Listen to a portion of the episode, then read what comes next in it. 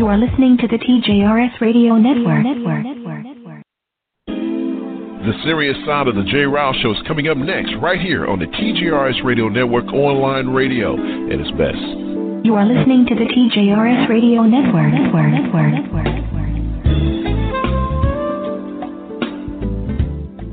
No more, it's none of my business. No more, I'm sure they'll work it out.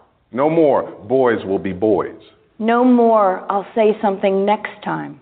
No more, why didn't she tell anyone? No more, she was flirting with him. No more, she's too smart to let that happen. No more, not my problem. No more, he didn't mean it. No more, why doesn't she just leave? No more, he said he was sorry. No more, she was drunk. No more, she was asking for it. No more, she seems just fine to me. No more, she should have been more careful. No more, we don't talk about that. No more bystanding. No more ignorance. No more excuses. No more. No more. No more. WWE Superstar Big Show here to tell you if you've been drinking, get a ride, take a cab, find another safe way to get home. Cops all across the country are cracking down on drunk driving. They will see you before you see them. Drive sober or get pulled over. Online radio at its best. Online radio at its best.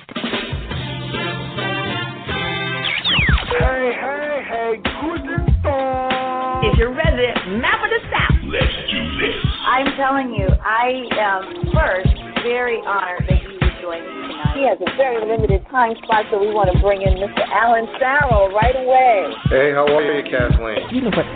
I'm gonna make you do what it do, baby.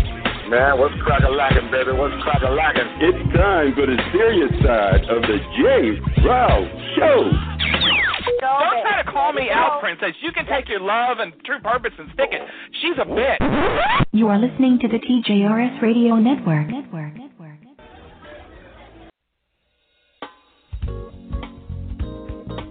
Live from NPR News in Washington, I'm Giles Snyder. Florence is weakening as it moves farther inland, but the threat is far from over. NPR's Amy Held reports that life threatening flooding is forecast to last for days, leaving many people unable to return home. North Carolina has opened more than 150 shelters, housing some 20,000 people. Some don't know what's become of their homes or when they may return. Some haven't eaten fresh food for days. That's where chef Jose Andres comes in. He helped feed Puerto Ricans devastated by Hurricane Maria. Now, his relief group, World Central Kitchen, is in Columbus County, North Carolina, where they prepared 20,000 meals on Saturday. Sometimes you don't know if people are going to need food for two, three days or a week or two. But you have to prepare for the worst so you are able to respond. Andres says they lost a truck and 350 meals to floodwaters, but the volunteer Cajun Navy stepped in to help. Amy Held, NPR News. The National Hurricane Center says Florence is now moving toward the Appalachian Mountains at about 8 miles per hour, and with so much rain, forecasters say there is an elevated risk of landslides. People in Hong Kong and southern China taking shelter from one of the most powerful storms to hit Asia in years. The typhoon has caused widespread damage in Hong Kong, as NPR's Rob Schmitz reports. Hong Kong residents are huddled indoors as wind gusts of up to 127 miles per hour have sent debris flying throughout the city's dense urban center. Videos posted to social media have shown the facade of a building crumbling, scaffolding collapsing, and paper and office supplies flying out of broken skyscraper windows in the city's financial district. The Hong Kong Observatory raised the storm signal to T10, the highest level possible. It's expected to be one of the strongest storms to hit the city in the last 60 years. On Saturday, it plowed into the Philippines, flattening homes and villages on the northern island of Luzon, killing 25 people, according to the government. Rob Schmitz, NPR News, Seoul. A U.S. Customs and Border Patrol agent has been arrested on suspicion that he murdered four people and kidnapped another. Joey Palacios of Texas Public Radio reports on Juan David Ortiz. He was taken into custody in Laredo, Texas this weekend. Webb County District Attorney Isidro Alaniz said authorities were dealing with a serial killer, adding the manner in which the four victims were killed was very similar. Ortiz was arrested early Saturday morning at a hotel. A kidnapping victim had escaped from him and alerted police. Ortiz has been with Customs and Border Protection for 10 years. A statement from CBP said he's a supervisor with the agency. CBP said it does not comment on ongoing investigations, but said that, quote, criminal action by our employees is not and will not be tolerated. Laredo is about 150 miles south of San Antonio and sits on the Texas Mexico border. Authorities did not provide details on any of the victims. This is NPR News.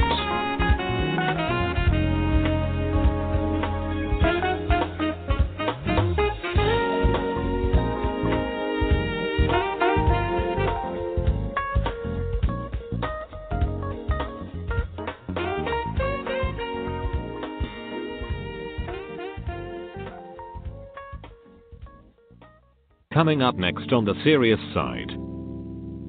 A woman who had the police called on her when she was trying to help the homeless. Erica Martin says employees at a Safeway supermarket in Mountain View, California, picked up the phone and dialed 911 on her and her family last month because uh, apparently the store suspected them of shoplift- shoplifting. Why would they even do such a thing? Donna Gowdy describes the moment her 11 year old daughter was tased. She fell down and rolled over and was shivering. Donisha caught shoplifting snacks from this Kroger Monday night. And I got up there when I couldn't really breathe. I'm not saying what she did was cool. You know what I'm saying? I'm not vouching for that. The 26 year old was shot and killed one week ago by off duty Dallas police officer Amber Guyger inside his own apartment. Welcome to the serious side of the J. Ryle Show with Miss Kathleen Williams, Mr. Jerome Esprit, Mr. Elias, and the official texter of the show, Mr. Johnny D. Now, here is your host, Jay Ryle.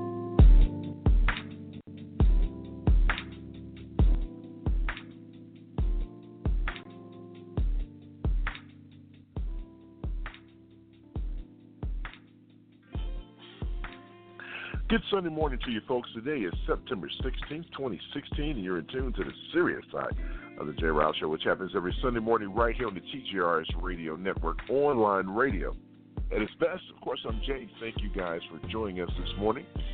Uh, it's a beautiful day out there. First of all, our thoughts and prayers are going out to everyone who was impacted, who currently are being impacted, I should say, by this storm, uh, this Hurricane Florence. What a travesty that's happening on the east coast of our uh, great nation of ours. But uh, we continue to pray for those who are affected by this. But as always, I'll never share the stage by myself. Let me introduce you to what I call the big teams in the house. Mr. Elias is not here this morning. He's uh, in Vegas. I'm jealous. Kathleen Williams is doing what she does. She's uh, she's officiating a service, a ceremony this morning. Johnny D is affected by this uh, terrible storm, so our prayers go to him and his family. Uh, and uh, our colleague Jerome Esprit usually joins us after his uh, commitment with Clear Channel Radio. But I got some of the best in the business here. Let me introduce you to her. First up, she is the director of our social media outreach program, the one and only Miss Jackie's in the house. What's going on, Jack? How you doing, girl? I'm doing great. How are you doing? Doing outstanding. Just uh, another day in paradise, no palm trees, as I always say. Thank you for being here.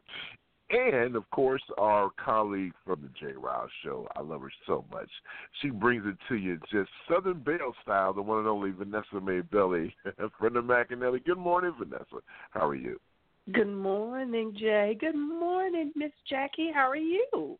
I'm doing well. Good, good to hear from you. good to hear your voice. Glad to be here to help you out a little bit, Jay. As always, thank you so much. Three four seven eight five zero one two seven two is our calling number. You can uh, call, in, listen to the show, or you can uh, hang out uh, on social media. You know the rule. When Mr. Elias is away, the chat room is not open. But hey, we'll try to maybe get it open for you a little later on in the show. We'll find out what's going on. But uh, anyway, and of course, if he's not here, there's that means no chatterbox, unfortunately. But Mr. Elias is, uh, you know, he's just living the dream. He's the man, so I can't, uh, I can't get mad at him. Hopefully, he's having a great time in Vegas. And like I mentioned at the top, our resident texter Johnny D, him and his family, uh, is really feeling the effects of the storm. So we pray for everyone out there that's uh, going through this right now. I guess the thing for me, Vanessa, and I'm not sure if you're one of these people. You know how it is in Houston. Anytime a storm comes through, they tell us to run, and I run. But there are a lot of people who don't run.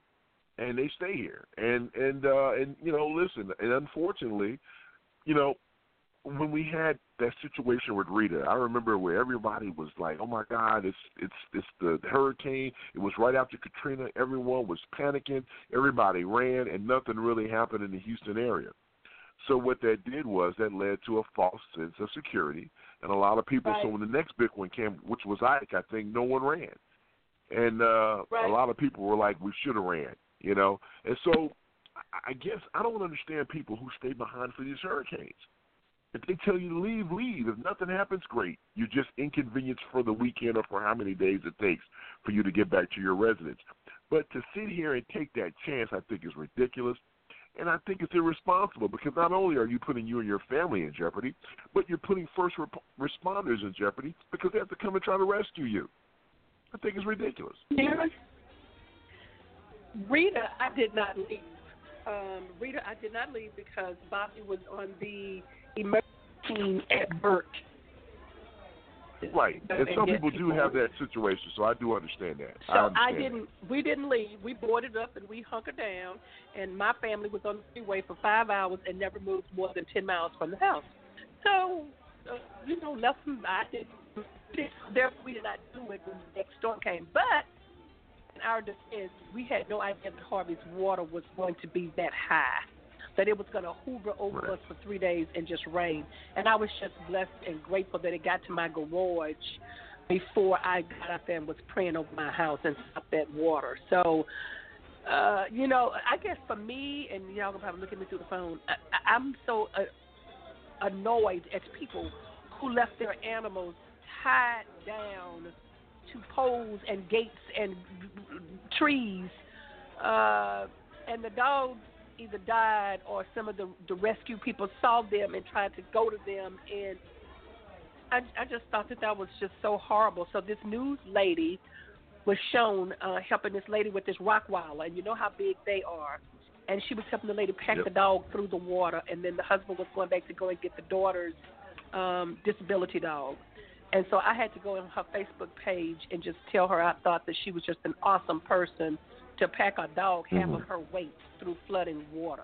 So I, I just say this Yeah. to people: human lives is very, very important, but animal lives are equally important if you can do something to help them, not chain them up and let them sit there and drown. So, yeah, it was pretty awful. I've been kind of keeping up with all of that and all the Trump madness. So, Yeah, it's uh, yeah, it's unfortunate.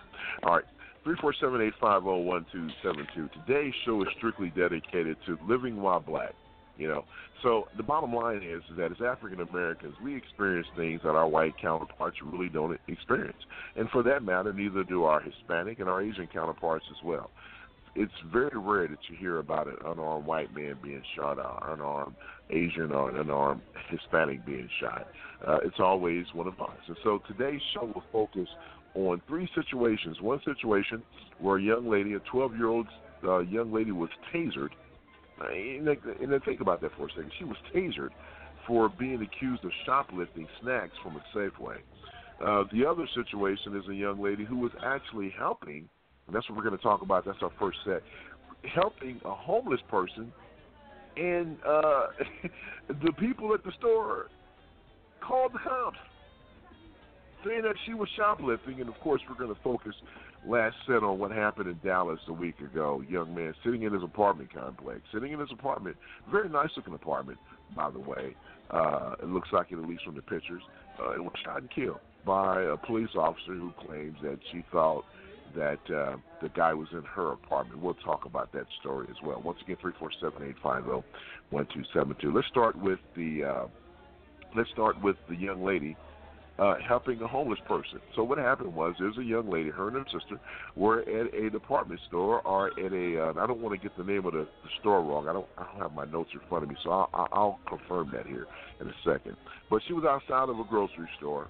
And so there was a homeless person because I think we all know that if we have a routine, I know Vanessa for me, uh, you know, there's a certain route I take to church, and there's always this guy there. So now I'm making my point to, you know, have some dollars in my truck, or you know, I may have a meal or something to give to them because you know, after a while, these people recognize you if you go this route frequently. And so I, you know, like most people, you know, you try to help them out. So this lady went in the store and grabbed some stuff to try to help this man out, and he accused her of shoplifting and him. So once again, had this been a white person going in, grabbing snacks for a homeless person, who knows what what would have happened? But a part of me thinks, Vanessa, that they probably wouldn't have said a damn thing. But because she was an African American woman and the man that she was helping out was African American, red flags go off. You're shoplifting. We're going to call the cops. What say you? I didn't hear. Where was that at, Joey? Yeah, it was a black woman who, yeah, there was a black woman who went in and bought snacks at a store, at a grocery store, and I'm going to confirm the name. I think I know what it is. Yeah, so she comes outside to bring snacks outside, and the bottom line is that the, the employees called the cops. So then the cops showed up and questioned the lady. Four, four cops showed up. Now, think about it. Even if it was just a regular situation where someone was shoplifting, do you need four cops? Most of these stores have security, folks. I mean, so do you really need four police officers to show up for a shoplifting situation? So first of all, things get out of hand, Vanessa, because there's always just an abundance or they overdo it. There's no reason why there should have been four police officers there. Maybe one cop, maybe two oh, cops, no. the max. But No. four showed up. They questioned her and let her go. The store apologized. I want to say it was Safeway. They apologized, saying that you know we apologize for this, you know. But the store has been accused of racial profiling. What say you in regards to this this case? And imagine you, you know, you help a lot of people. I'd imagine you going into a grocery store, buying groceries for someone. I think that's insane. Yeah, and, and the cops come after you and say, "Man, you know, are you?" Sh-? Think about the surprise on your face. You're just minding your damn business, trying to help somebody, and here you are now in front of police officers, and you never know how that situation can go. I, I just didn't hear anything about it. I just think that's insane. That's about as crazy as calling the police on the little girl with the lemonade stand. I think it's crazy. All racial. I hate to say it, but it is. It is. No, don't hate to say it. That's what it is. Don't hate to say it. That's exactly what it is. It's racial profiling. It is racial profiling. And you know, Jackie, when we look at these situations all around the country, we you know, we always fall into this situation where folks are looking at us in a certain way. It's almost like, you know, listen, it kind of reminds me of the Brett Kavanaugh hearings when uh Senator uh Kamala Harris asked him was there any rules on the uh, rules on the books telling the man what to do with his body. There are certain things that we accept in this society. We accept that men are better than women. That's just the way the society is. I don't care. I don't care what you say. It's unfortunate. Anytime you think about sex, anytime something that talks about sexual things is always a picture of a female. You know, it's always that way because women has men have looked men have looked at women as objects for years, and so that's just a part of the culture. And so now you think about it from from the other part of it. You look at it from white people have always looked at black people as being inferior to them, right? So they have the the moral authority to hey, you know, push come to shove. If it's between us and a, and, and a white person, guess what? I mean, if, if, if it's against us and, and if it's a white person against a black person, they're going to always take the side of the white person because that's just the way nature, that's just the way society has groomed us to think. It's always that way. I remember watching something on television, Jackie, and they held these two dolls up in front of this black, this little black girl, and you know it was a blonde white girl doll, and it was a blonde, it was a little black baby. And guess which one she took? She took the white one because that's just the way she's been.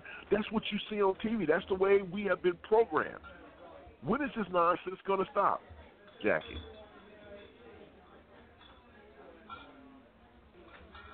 I I do not know and, until until people stop getting taught it. If it's just ri- it's ridiculous. It's ridiculous. Because, like you said, if that was if that went the other way around, if that was white people who were doing that, not, nothing would have got said. Nothing. You know, when hate is taught, hate is taught. Bottom line. But when people stop teaching it, that's when they'll stop. You know, you, bring up a good point, and you know, I'm glad you said that because one of the things that people talk about when we talk about society and when we talk about where we're heading as a nation, um, you know, I really and truly thought we were going to get past this. I, I really and truly thought that, hey, you know what, that was a black eye on our country's history. That things are better. You know, we had President Barack Obama. Things, but you know, and if people who have been listening to this show ever since then one of the things I said, I said at the end of his tenure, I'm going to give a grade. I'm going to do an assessment, and that assessment is going to be simple. You know, the the the, election of the first black president is it a situation where now all of a sudden this nation has really you know become a better place, or is it a situation where we're going to really truly see the true underbelly of racism in this country. And I think the question has been answered because nothing that we've seen since the presidency of Barack Obama has indicated that this nation has moved forward. All this has done, Vanessa, is really illustrated that the people who have this mindset, this thought process, these are the folks that are who have been lying dormant for all these years. And so now that they have you know, covering the White House per se, the bottom line is that they are really showing their true colors. So all they did was stay underground for eight years. But now they have the right that they feel they can come out and say what they want to say, Vanessa, because they got the guy that they need in the White House. They're good to go. They can do what they want to do. Oh, that's not gonna last, no, Jay. The house is You don't think it's gonna last?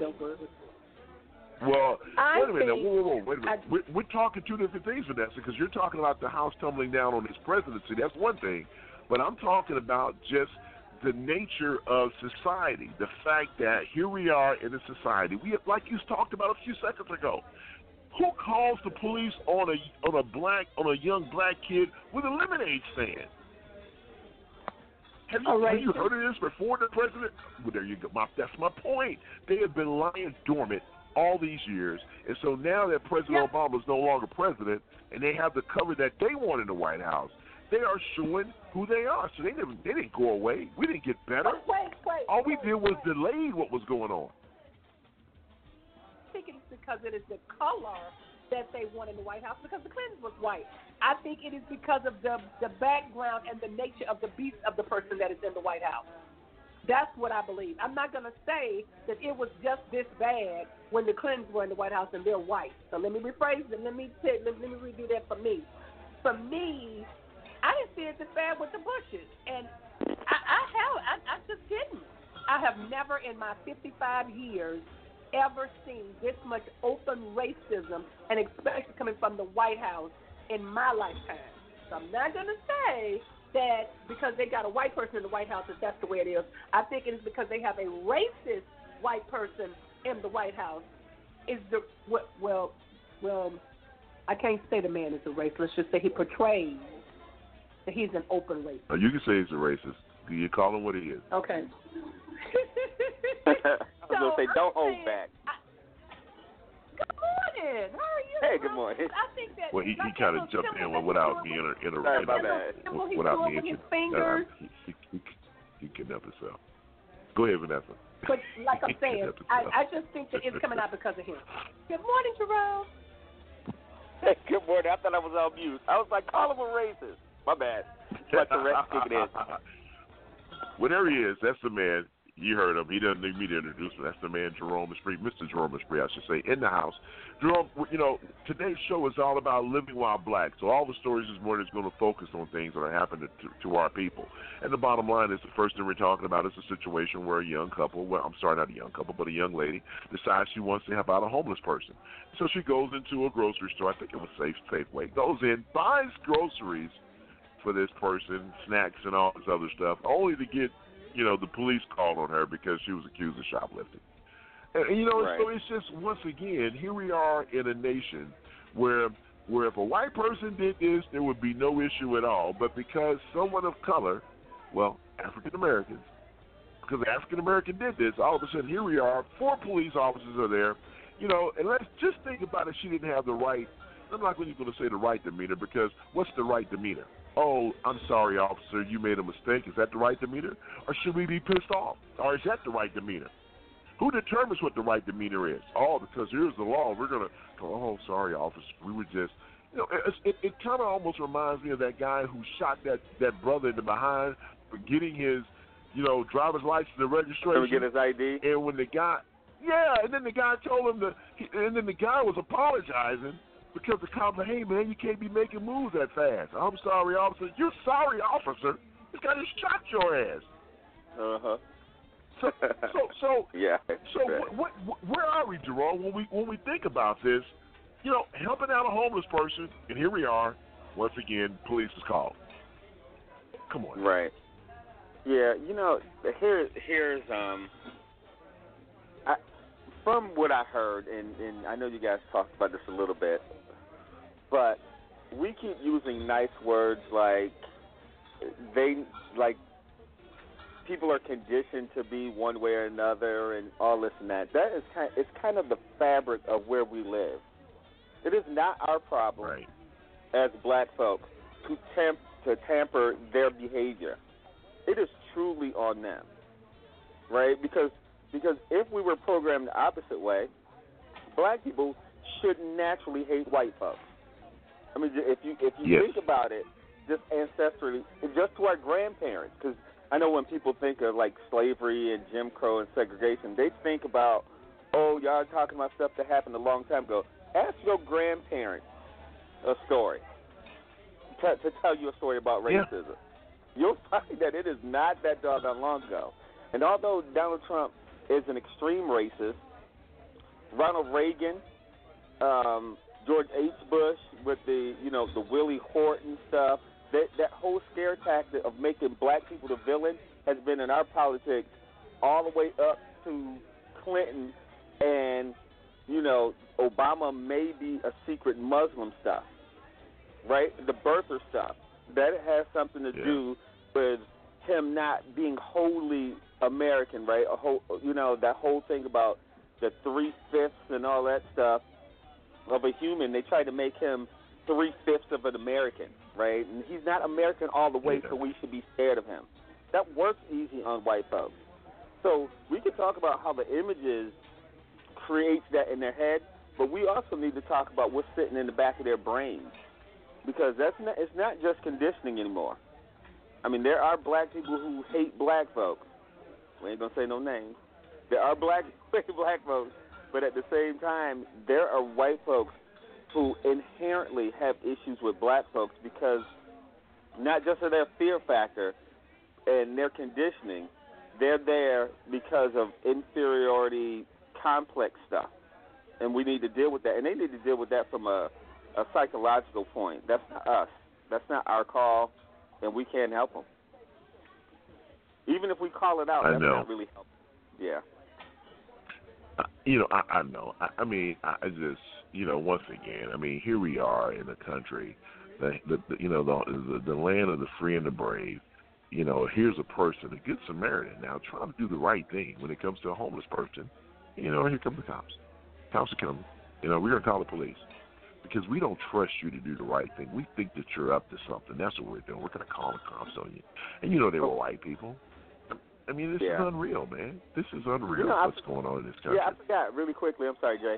I, I have a um, a quick story um, about being black in America. Yesterday, I, I think it happened probably Wednesday or Thursday, but a friend of mine in New Jersey, not gonna say any names or what city it was in, go to a store that they always go to, and as they were signing for something, um, she said that there were some people who signed their name and you know charged something and put their credit card signature in.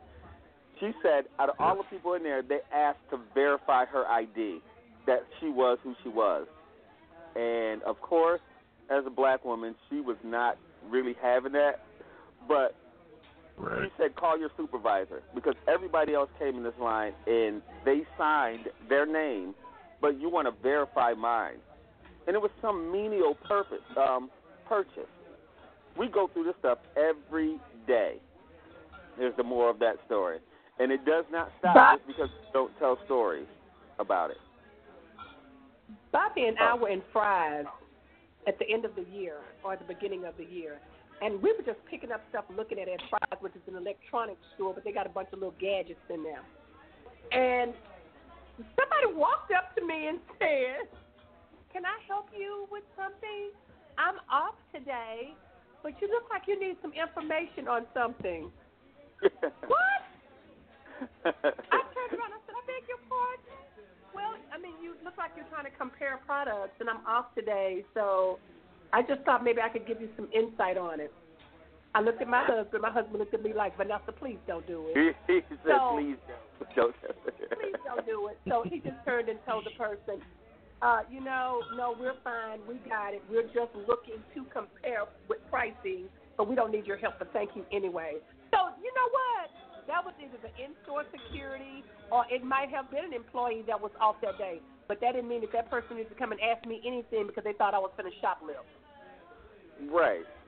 And, and the point is, is that white folks feel that they have the authority to ask us or to check us at any given time at the drop of a dime, no matter what they do, no matter what. So on that person's day off, technically they weren't getting paid for it, but she wasn't. Well, he or she was not just being helpful. It, it goes No. back to their psychology about how they feel like they have governance over us, and that's problematic. Yep. You know, Yep. and nobody likes to talk about it from that perspective because they're like, oh, you know, we are being sensitive or something, but they feel like they have governance, and we should be okay with it. You, we we Yeah. need to understand that so that we stop having. Um, we're not going to stop having incidences until they get over themselves. It is their issue. Well, it's not going to happen uh, because they're not going to get over themselves. It's just a situation, uh, guys. Unfortunately, that we're going to live with, and it, I don't, I don't see it. I don't see where the end. I don't see where the end is. I, it's just unfortunate, you know.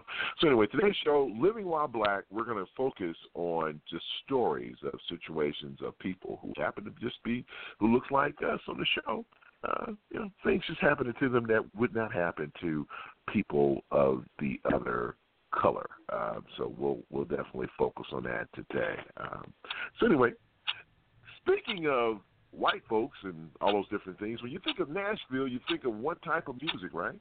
Well, today in this morning's edition of In Four Minutes or Less, a little surprise for you. Listen in. We'll be back after this. Think of Nashville, you probably think of country music. Soul and jazz, mm, not so much. But our next guest shows us maybe we should think again. I'm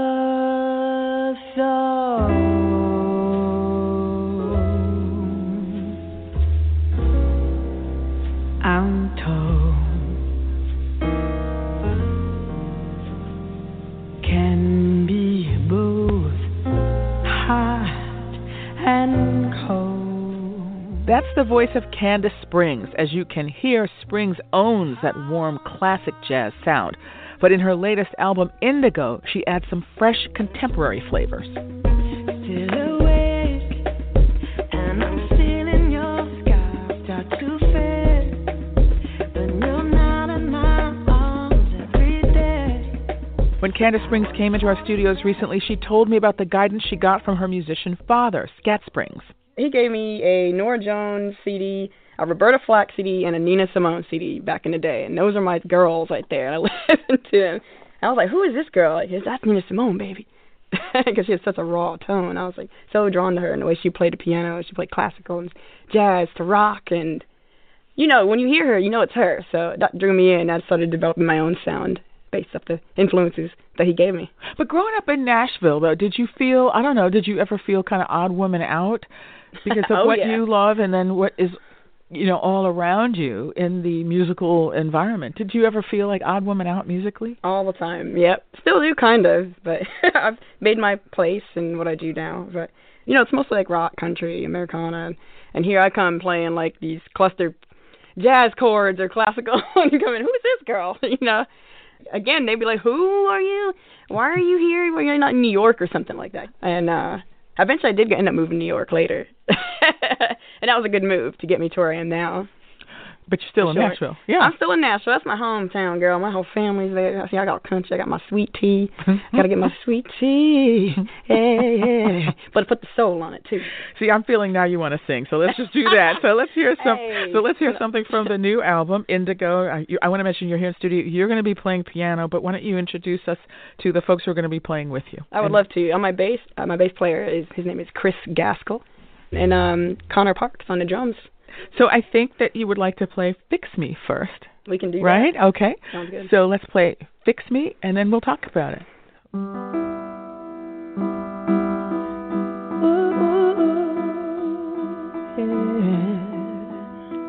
I got a problem. I can't let it go.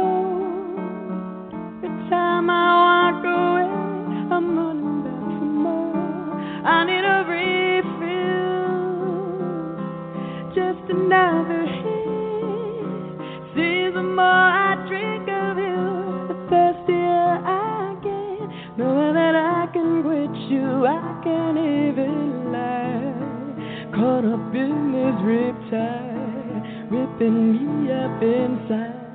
Wonder if I'm crazy. You're the drug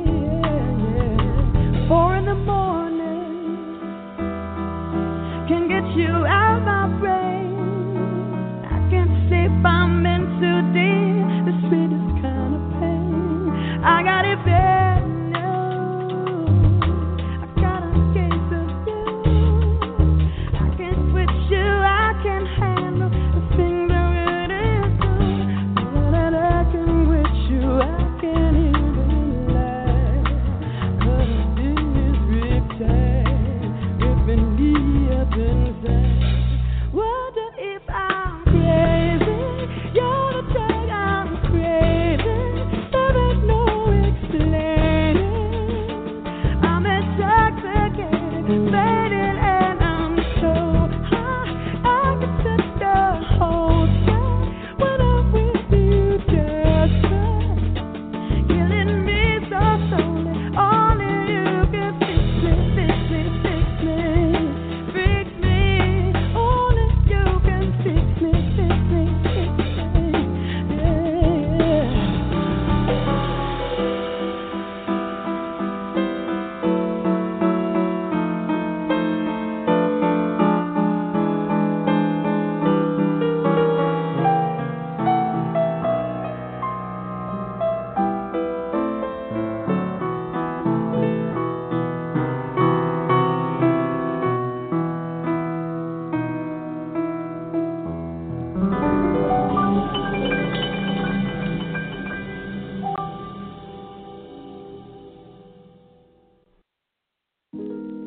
woman who had the police called on her when she was trying to help the homeless. Erica Martin says employees at a Safeway supermarket in Mountain View, California, picked up the phone and dialed 911 on her and her family last month because uh, apparently the store suspected them of shoplift- shoplifting. Why would they even do such a thing? Donna Gowdy describes the moment her 11 year old daughter was tased. She fell down and rolled over and was shivering.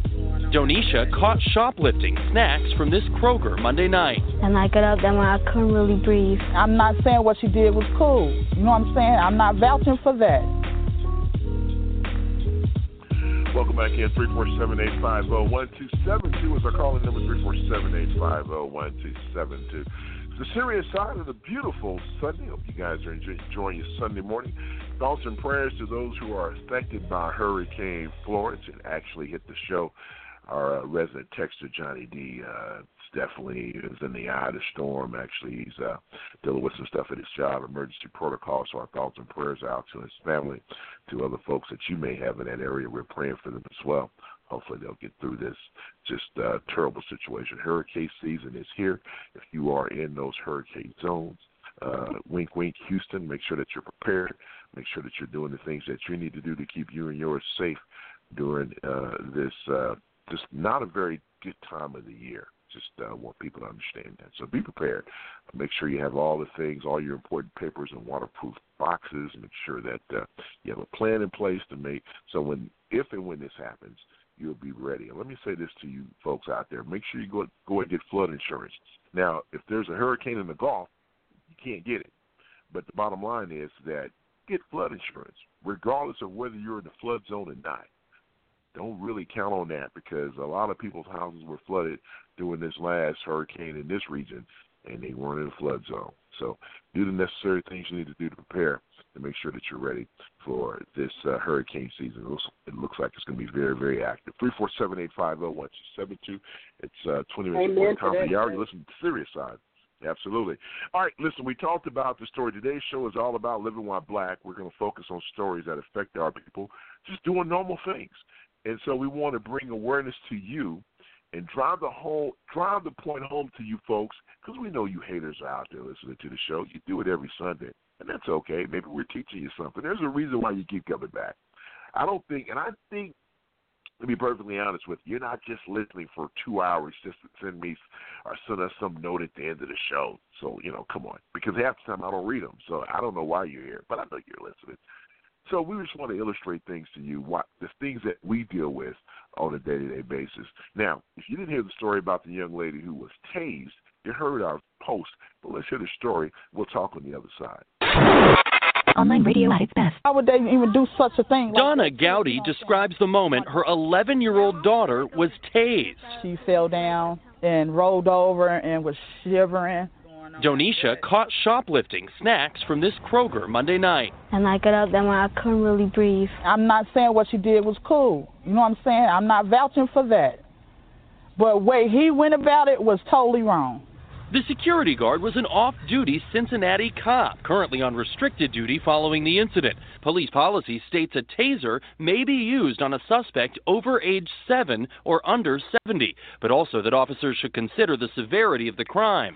The city is now reconsidering that policy. I can see no reason why an 11 year old child would be tasered. Uh, given given the circumstances for shoplifting. The police union is defending the officer and current policy. I would hate to see the procedure change to uh, a certain age that restricts an officer from using a taser and have something really tragic happen. Taser manufacturer Axon purposely leaves its guidelines vague. Age is going to be an improper gauge of when you could use a taser weapon because the age really doesn't tell you how big they are. It doesn't give you an indicator of when you could use it or not use it.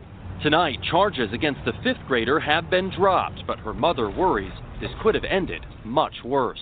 Blake McCoy, NBC News. Online radio at its best. The charges against the fifth grader were dropped. Oh God! I mean, what, what's going on here? Really? Uh, now, like her mom said, look, you know, I, I'm not condoning what she Vanessa, but are we are, seriously? You're tasing an 11, a 12 year old? A 12 year old girl? You're not going to like I mean, what I uh, got to say about that. Well, you know what? Let's put it out there then. Why not? Maybe some of the people will. What do you have to say about that? Okay. Well, Jay, some people would say she wouldn't. He Get wouldn't ready, have Jerome. Black her on black white crime. Sorry, Yeah, sorry. oh, Go ahead. I'm sorry. Jerome- uh, I, I, I didn't mean to. Jerome's gonna eat me alive. sorry. Okay. Yeah, But- black on black crime. Here it comes. All right, well, you know what? it's coming. Go ahead. No, no, y'all listen now. Wait. To me, no, I do not think that if it was a little white girl, she probably would not have been tased. But stop it, Bobby. But these are different times where I am sure that this little girl is seeing on the news how black people are getting shot down in the street for no reason, how they're doing people for no reason. And for you to go in the store and steal something so minute, you know, to me, I, okay, here comes, Jerome.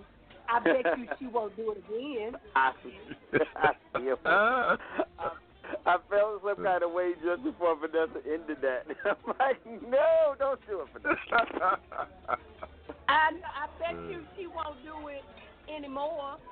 I mean, did she think that she was because she was a little girl and she was feeling that she wasn't going to get caught, nothing was going to happen to her but a little slap on the wrist? She's black. She's hearing what's going on. That's stupid. So, okay, it wasn't right, but I bet she won't do it again. okay. I'm So- just gonna. There you go, Jerome. It's, your, it's all yours. okay, Sorry. Vanessa. Here's the thing. I mean, I, okay. So in disciplining our kids in our own house, I, I am perfectly with you. I'm fine with you in that. But here's the thing: you don't tase little kids, and little kids are going to be little kids, right? So, because I used to say stuff like that, where I say, you know what, you don't need those little um, um, safety things on your plug. Let somebody stick their finger in it; they know not to stick it in there again. But we can't be that cynical. Like we, I mean, I understand because I used to say that. I'm like, hey, you stick a fork in, an electric socket, you learn how electricity works. The problem is, is that the crime is committed by an adult. An adult cannot abuse children under no circumstances. And so, when you can restrain somebody or just talk or hold them, then it was up to her parents to discipline her. But you cannot fire a weapon at a little kid because you don't know if that kid has a heart condition. You just don't know, and you didn't. It's it's over. It, it's You don't know if an adult has that condition, but they do it. right, and they shouldn't. Is the point, right? You don't have to do that, huh? What's I'm not that? saying that it was right what she did. I'm not saying that. I'm No, I, I understand. saying I understand, but that is a black on black crime that Jay just described. You are applying something that on black people because because you care for black folks and love them that you want them to do better. So I, I understand that. I understand that we we have a tendency of doing that, but we also have to have a tendency of being harsh on one another because we want each other to do better. And we should know how white folks are. White folks need to change how they are, right? Because if you're a kid, there are too many kids being raised in this piece right now saying, don't look at life as color. Just go out and be you, being kids. And that is something that little kids do sometimes. It ain't like she robbed a bank. You know, I don't, I don't know what she took, but it probably wasn't something that the parents couldn't pay for, right? So they can get restitution. So you don't just give people the electric chair, which you're actually shocking them. You don't give them an electric chair for somebody stealing penny candy, for example, or a bag of potato chips. That's excessive, right? They're letting white men off for raping people. They're letting them off. 30 days house arrest, that kind of stuff. They're letting them off for brute, like for crime crimes. But we're saying if you look at some something funny or you shoplift or something, you get to be tased. They're practicing on us. you mean like the little boy in Texas who uh who who said that his parents spoiled him and he didn't know any better, Jay? I, I didn't hear the last part. I didn't hear you. What did you say, Vanessa? Remember the boy in Texas, What did you say? the young Caucasian kid in Texas who got out of being in trouble because afflu- he had Yeah, affluenza. He was spoiled. He, he was he was too rich to know the difference between right and wrong. So you see how that's playing, right? She couldn't have been too poor to know what was right or wrong because she was hungry or she stole something. She had to be a calculated. Um, it had to be practiced for her to be buying, be, be a, a professional um, thief. That was her training ground as a young kid. That kid was not a teenager, but hey, he couldn't know right from wrong. He's too rich. You know what I mean? We can't keep applying different standards to us. Although, again, I understand that we want our kids to be better, but at the same time, they're still kids, and we can't we cannot dismiss the fact that, huh? That's right. You're right. Yeah, and and so, but we have we have a tendency to be a little harsher on our on our folks. The problem is, is that the reason that we have laws like punitive damages laws and things like that is that when somebody um, knowingly do something wrong, and as adult as an adult, he knowingly tased a child. So you don't have to read the label and say, "Oh, you can." It's okay to try to tase somebody over seven. That's not. That's a judgment call, right? So when you use excessive force, and again, especially in stores, they put this law in effect because Sears, um, Sears years ago in Chicago used to have bouncers, and they beat this woman down, this white woman, and so they put these laws in effect saying that if you get caught shoplifting, that you have to detain them till the regular police comes. So store police officers can't even put their hands on you. And that is that went to like the Supreme Court. You cannot do that. So that's why a store officer will get tough and block your path because once you leave the store anyway, it's out of their jurisdiction. Sometimes they say if you're in a parking lot, you're still on the property, but they can't really even detain you. They can ask you to come with them, but if they put their hands on you, the store is re- responsible. So that woman should just attain an attorney and take them punitive damage wise because if that if that was an employee of the store and not a police officer and they use force on them, they are ultimately responsible. Those laws are there for a reason. And they weren't put there for black people, but hell, they might as well use them. Sorry for cursing. Yeah, I agree with that. Three four seven eight five zero one two seven two. You're tuned to the Serious Side, which happens every Sunday morning right here on the TJRS Radio Network, online radio at its best. Uh, you know, we're talking about the situation where a young young girl was uh, was uh, uh, tased uh, because of uh, you know a twelve year old being tased for you know taking snacks out of a store and out of Kroger's, and uh, you know she was tased. I mean by police. Well, you know, and and we've seen situations where police officers have gone into domestic violence situations and uh, violent situations and haven't used their tasers. I mean, you know, we've talked about this hundreds and hundreds of times on the show. How there's a double standard.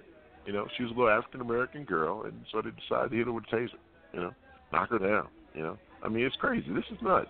It's it's it's nuts. And and uh, and you know, I, I was thinking about something the other day, and maybe we'll talk about this next week.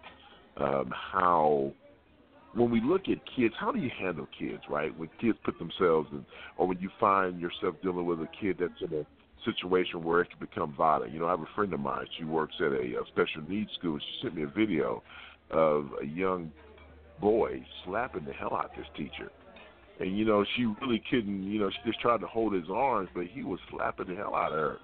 And I was like, man. So you know, we'll, we'll talk about it next week. But you know, th- this situation kind of brings this to mind because when you think about kids and things that kids do, like you said, Jerome, kids are gonna be kids. I mean, hell, I stole something out of a store when I was a little kid. Now my sister told on me. She snitched on me. My mama beat the hell out of me because I stole like a little. I stole like a little GI Joe gun from a GI Joe. I mean, I mean, Hey. you know, I mean, That's you know, my mama. deal. She told on me. She snitched. She snitched Uh-huh. on me, and my mother beat the crap out of me. You know, and I never, ever, ever, ever stole nothing else. So maybe that's what you're talking about, Vanessa. Exactly. The pain is so severe, maybe you won't do it again. I don't know. That's why I agree with what Vanessa said. Like that. That is how we we understand that in discipline. Black folks discipline their kids, and so as a white parent, they'd be like, "Don't touch my child," and they wouldn't touch them. Right? We need to understand that they Uh. are still kids. So Yeah. you learn your lessons how you learn your lessons. Get that beat down I sure and did. moving, but you don't let anybody tase your kids. it was a beat down. It was Hey, Jerome, was one of those beat downs where I had to wear long sleeve shirts to, to to school the next day because you know how when they hit you with that extension cord, it leaves that Uh. U, and it was U's all over my arms because they were defensive wounds for me trying to keep her off me, and it was all Yeah. over my arms. So yes, I mean that's that's Uh, a, I was gonna say, you know what? Yeah. You got that? Was that beat down before Penny got hers in Good Times? Because technically, it was around the same time. It was around the same time. It was around the same time. Yeah, oh, my yeah. mother. Yeah, my mother know how to beat some tail, boy. Uh, I mean, uh, boy, white people, y'all, y'all white kids that grew up, you know, I mean, uh, uh, Uh, black, black parents know how to put it down. yeah, we, ain't saying that y'all lucky, but technically we got. It is a different world. Just to let you know. Oh God. Don't think that you know down. black people till you know that extension cord. really. Yeah. There's a there's a part of my culture that you don't really want to mess with. you know, it was the extension cord too. It wasn't, you know, because I mean, usually it's the belt, the belt's bad, you know. But boy, she said, "Go get the extension cord." I'm like, "Oh my lord." Other Wait kids on the street where I grew up got whoopings with extension cords. My mama was cold blooded. She did the mental thing with us. She said, "Go get me that. Don't laugh. Go go get me that butcher knife out the out the uh, kitchen drawer." We go walking in there Oh, like, "Oh my God, get mama the butcher knife. Go out there and cut that limb down right there off of that tree." She made us cut Oh, our we had to go do own that, too. switches Yeah. off the tree. Yeah, that that was that My was grandmother did psychological that, yeah. warfare right there. She was she was Yeah. playing with My you. grandmother we did didn't that. get whoopings with Yeah. extension cords. She made us cut our own switch off the tree, pull our butts up with it, and then put the tree, the switch right there in the hallway for us to look at it. Oh my God! Uh, no. No, no, grandma okay, did that too. She, Because I'm laughing. There was no- Here's the thing. yeah, go ahead. just in case you're missing the point that we're making, just like Yeah. we joke about free government cheese, unemployment was really bad during that time. But it just tells you that It black was. people, when we look at something, we know that if something is done out of love, we'll make it work. So even people got free cheese, we laugh and we're like, "Oh, remember that time we had? We don't care. We made it work. Didn't nobody complain? Sure. Right? All of us, Vanessa, all of us had that happen. Cut that switch, right? And Yeah. it was it's psychological, but hey, it kept it kept us on the path. we we not I don't putting know. on I don't know if Menendez. it's psychological. My grandmother, Yeah, uh, I'm ju- I'm she, she didn't do it. My grandmother was from the country, Jerome. I mean, she wouldn't got it because she didn't feel like she needed her strength for whipping, so she didn't want to use her strength for cutting down trees. You go get it so I can tear you down. So, uh, No. yeah, but you know, Okay, you're right, think about all Jerome. the Go people- ahead. Think about all the people who had to get their own switches. Don't you remember them crying while they were carrying the switch back? That is a Oh, psychological. what you mean? Don't remember? I mean, I, what you mean? I, I do, Jerome. It was me. What, what are you talking about? Oh, my bad. I'm just saying. whether Come on, do man. or not, if Of course I remember. no, I'm saying it, it, everybody, not just you, joke. but even when you saw other people get beat. I remember, you know, having a neighbor who I don't know what he did, and we were little kids, and his mother had him go get go get this belt, go get a switch or something, and I was like, okay, I gotta go, because I don't want to see this. Like, I just didn't want to see him get beat down, but he got beat down. He came back outside about 15 minutes later, you know, wiping his eyes. I'm good. you know, like That's the worst. That's the What? worst. They're going outside to play. exactly. back out a little later. Keep me in the house.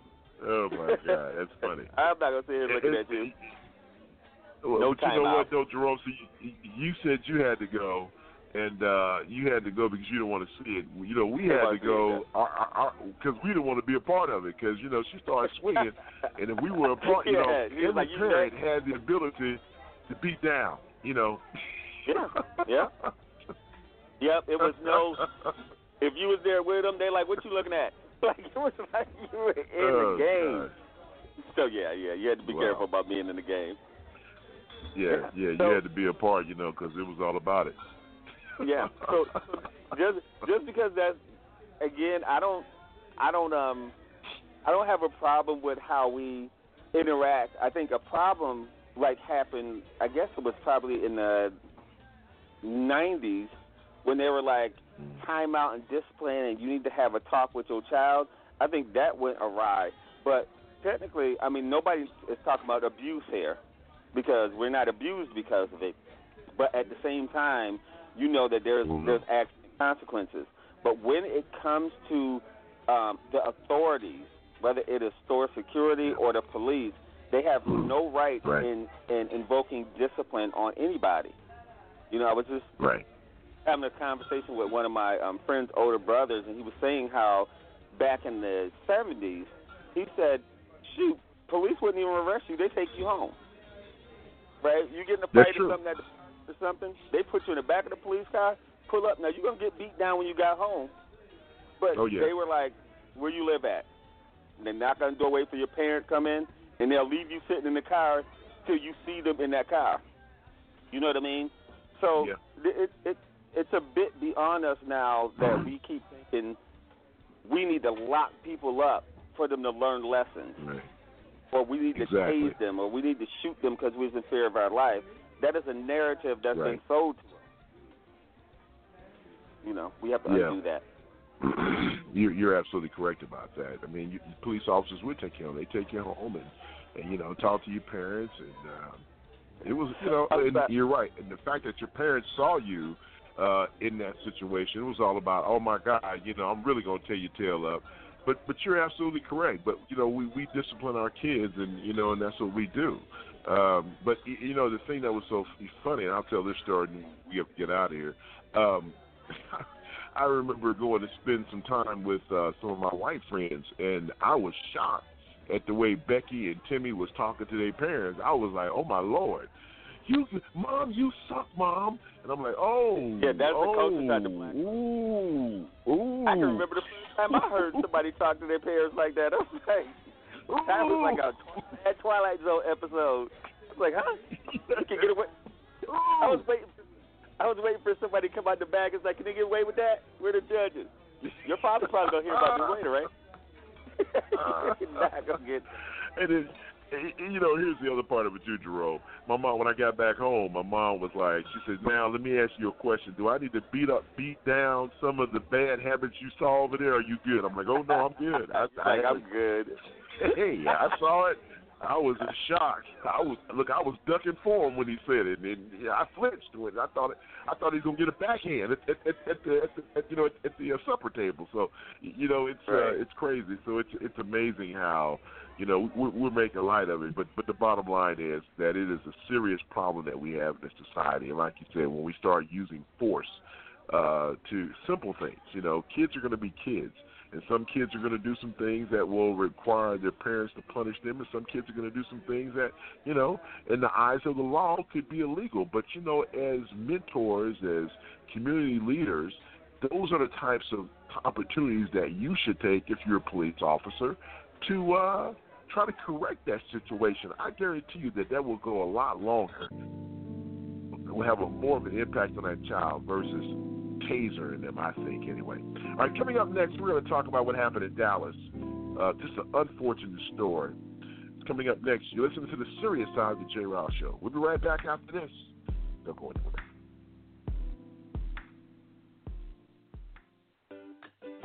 Is a message for all you teenagers out there who are thinking of becoming babysitters. Go online and take the Babysitting Basics course offered by the Red Cross. Do you know where mommy and daddy keep the bandages? You learn how to handle situations like this. It should have never come to this. More importantly, how to avoid them. Do you know where mommy and daddy keep the fire extinguisher? Cat food. Please, I'm begging you, take the course. She had to go to the store. I guess I'll be okay. You'll learn how to take care of kids, even infants. This is not how mom does it. Cat food. I'm begging you. Please. Go online and take this course. The Red Cross offers classes that teach the basics of babysitting. In just a few hours, you'll learn how to handle an emergency, the basics of childcare, and how to talk to the parents if something should go wrong. Take the course. Go to redcross.org slash babysitting and register today. Welcome to the Health Spot. This is Dr. Tracy, naturopathic doctor, and this week's Health Spot is about the benefits of vitamin D. As the winter months approach and the days get shorter, many of us become deficient in vitamin D. Vitamin D is a fat soluble vitamin created naturally by the sun. And besides helping to build healthy bones, vitamin D has an array of other benefits. A few include aiding in the building of the immune system, and it can also decrease the risk of high blood pressure. Supplementation with a high quality vitamin D3 is critical during the winter months and for those who have limited sun exposure. While excessive sun exposure can lead to skin cancer, up to 15 minutes per day is fine for most. And that's your health spot for this week. I'm Dr. Tracy. Have a great day.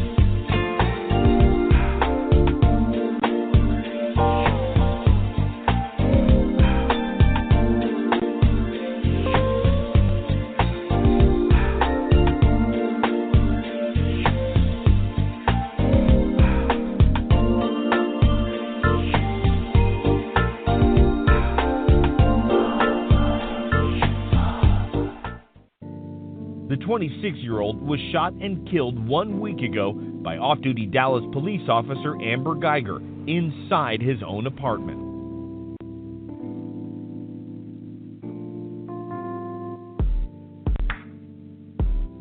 Welcome back in 347-850-1272. You're tuned to the serious side of the J. Rouse Show, which happens every Sunday morning right here on the TJRS Radio Network online radio.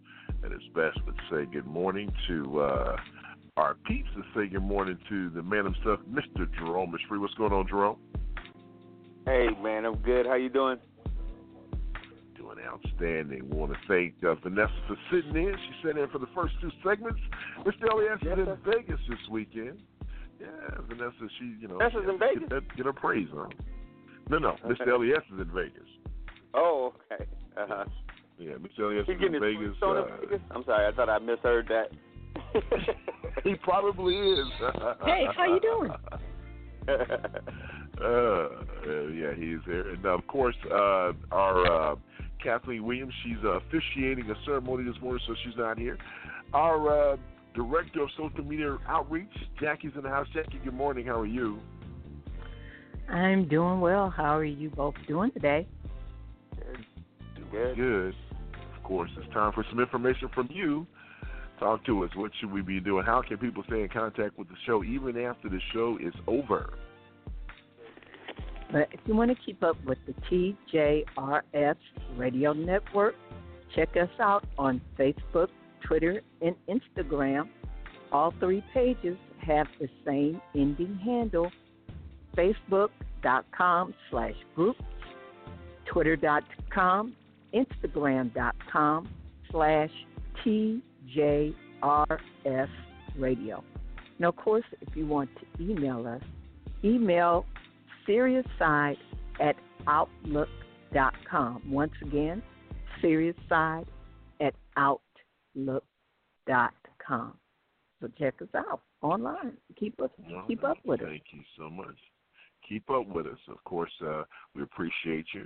Uh, as always, when Mr. Elias is not here, uh, we'll say hello. I know folks are out there. Convener Man, I know you're in the house. Good morning.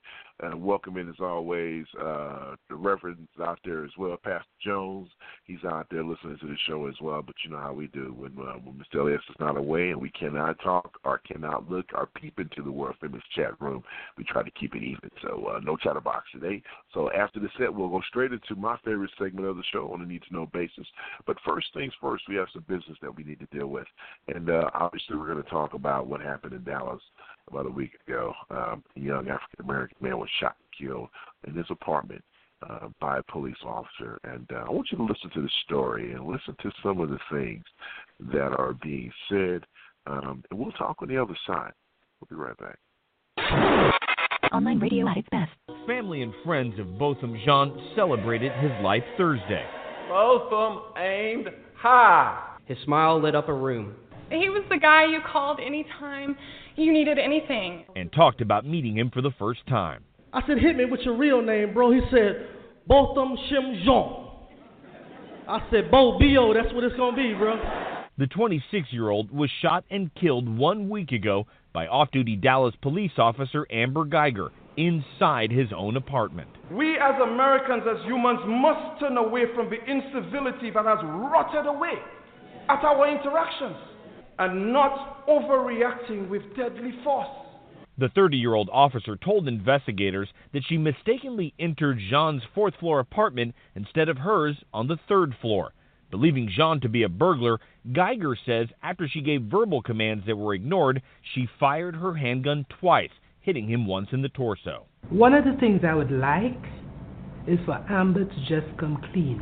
Before the funeral, the Jean family spoke to CBS News. Do you think she will get justice?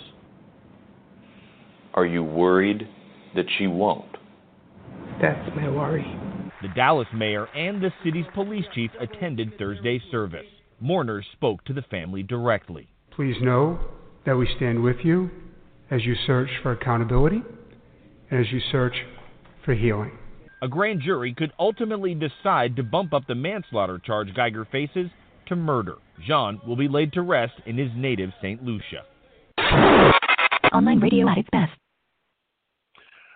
Uh, the worst uh, feeling for a parent is to, to bury your child, especially under those circumstances. A couple of things that I want to point out, Jerome, when we talk about this story, is the fact that this officer claims that she uh, mistakenly walked into his apartment, thinking thinking that it was her own.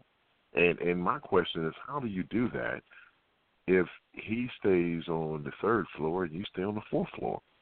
I mean, how does that happen? No, um, how does, you know, uh, how does that ahead. happen when you're a doggone police officer? If you're that doggone incompetent and not know where your own apartment is, why are you a police officer? They should be talking about how stupid that sounds, right? Oh, Shouldn't they be like um really good at seeing detail and when they uh, when they're on the scene that they have a good you know ability to recall and see detail of crime scenes and don't isn't there some standard for a police officer? How do you say you don't remember your own so. house? I that's just stupid. It yeah, doesn't make I, sense. I don't, you know.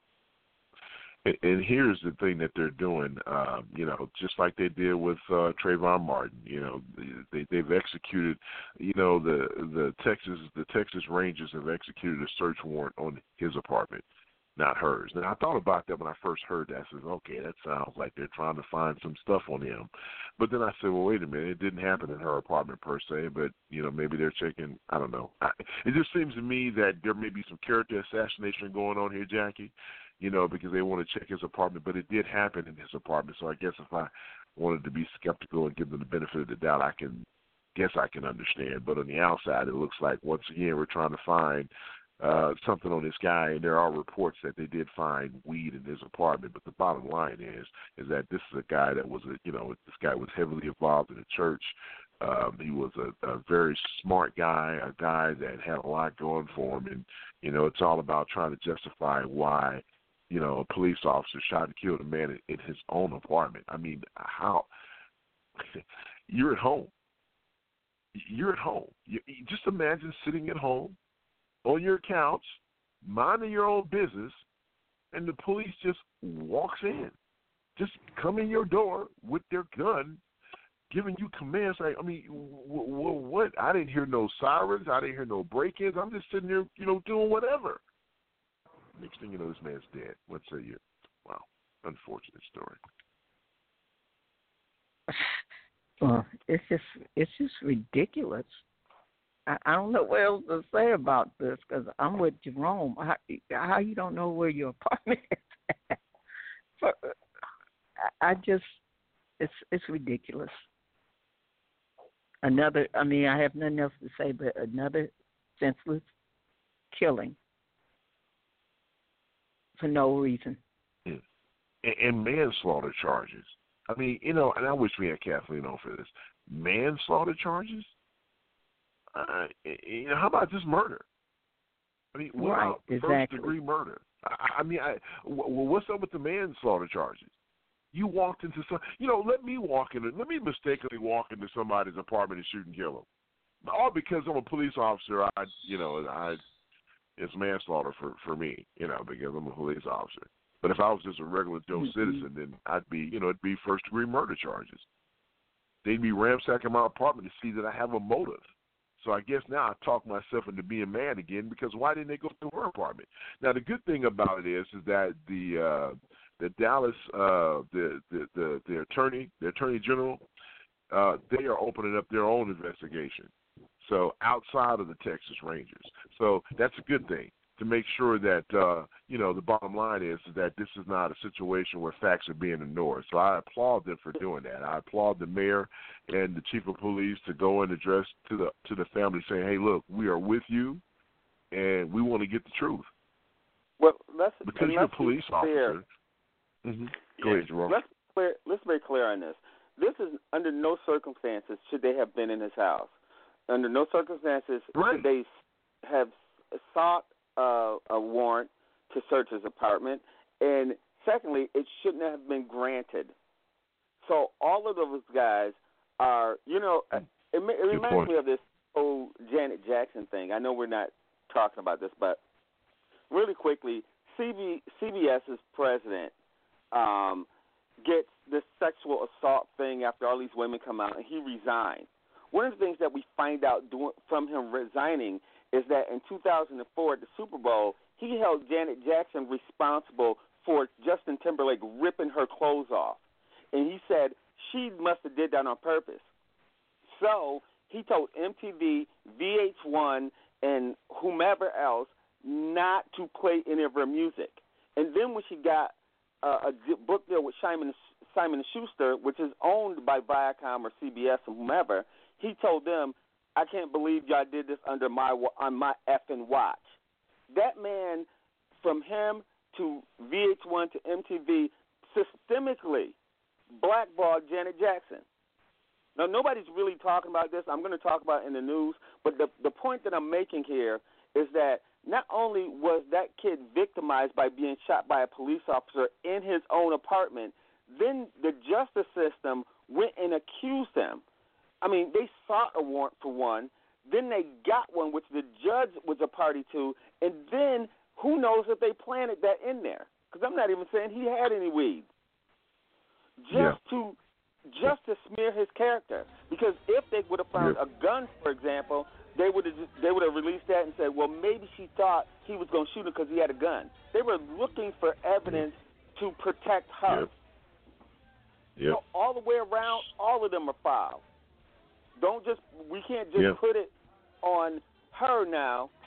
We need to know systemically. Black people have a problem in this country at dealing with systems, especially white folks, because when they take her to trial, don't believe that now the the jury, the um, of course they can always up her charges, but the problem is is that they're going to play that system. She's going to come in there um, with her hair down, with a white dress on, and they're to be like, "Oh, the little white girl couldn't have did that. She was so distraught after she killed him that she had to go to Starbucks and get a latte." Like they're to play her so that they don't convict her. And we need to start being a little bit more cynical to what we believe fairness is in this piece. Because fairness did not happen for him already. So our expectations can't be too high. So when people sit there and say, uh, you know, why why black folks think that these conspiracy theories happen, everybody down the food chain would have to be a part of this. Well, technically, in this case, already, the judge, the person seeking the warrant, the the the officer or the lieutenant, whoever approved them getting a warrant or seeking one, and then you have to go down the law, down the line systemically to figure out why are those systems working so hard to demonize us? Because a lot of y'all don't like to believe that that's going on. Because cause we have white friends and we don't want them to feel like we don't like them. So we need to understand that and and live with the, you know, like Dr. Um, Neely Fuller said, we need to actually figure out where our place is in this, and we need to deal accordingly. We need to figure out how we want to handle this. Because either we get to participate in the system that is demonizing us or not. And I'll explain that if you have any questions, right, Jay? You know what I mean?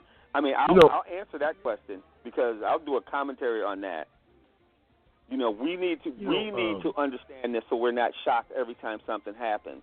I'm not shocked, and no, most of us aren't. But this is getting egregious that somebody can knock on your door and shoot you. Now that you, Yeah. I can't say you didn't cross the line when you choked somebody out for allegedly selling a loose cigarette or following Trayvon Martin home and shooting him. And uh, we're, we're not saying those all are not egregious already, but now you're knocking on Right. people's doors. Yep, yep. That was my point. My point is, is that you can't even. I mean, where can you go? You're not safe in your car. You're not safe in public. Exactly. And now you're not even safe sitting in your own house. I mean, look at what happened to the kid that was in the back, back in his own backyard and he got shot. You know, I, I mean, you you you think about this stuff and you really, it's, you know, you you can't make this stuff up, Jerome. And, and it's just really, I mean, this is a travesty, man. You know, and listen, I don't care, you know, and a lot of people say it's a travesty because here's a good black kid gone. Well, even if he was a foul black dude, I mean, the bottom line is, it's like you still shouldn't have broken his house and shot him. I mean, you know, maybe it's, I don't. Who cares? Maybe he was an ex convict. It's like, oh my God, they, you know, they killed this this this this a beautiful black man, and you know, it, it, it doesn't Right. matter. Yeah. Yeah, that's It the really part I don't doesn't. like when they start characterizing saying how great of a person he is. It's like he is he may have been. They can have his funeral any way they want to. I'm not I'm not disputing that. I'm saying it's sad Right. that we have to be dang near, you know, without any kind of blemish for you to feel any kind of symp- empathy for people yeah, who you're wrong. they killed one of the good ones. Yeah, they killed one of the good ones. He was one of the good right, ones. like there's not a lot of good What? ones or something. Yeah, hey, hey, there you go. See, that's my point right there. You hit it right there. Oh, wow. You know, they killed one of the good ones. Man, it don't really matter whether he was good, bad, or indifferent. I mean, if the guy was sitting in his apartment complex and there was no, I mean, there was no police activity. They weren't serving a warrant. Here was a, a, a, a officer. And, you know, and just think about this for a second. This is a police officer. So they now they they okay. They have they make calls to domestic violence situations. They have to know where they're going.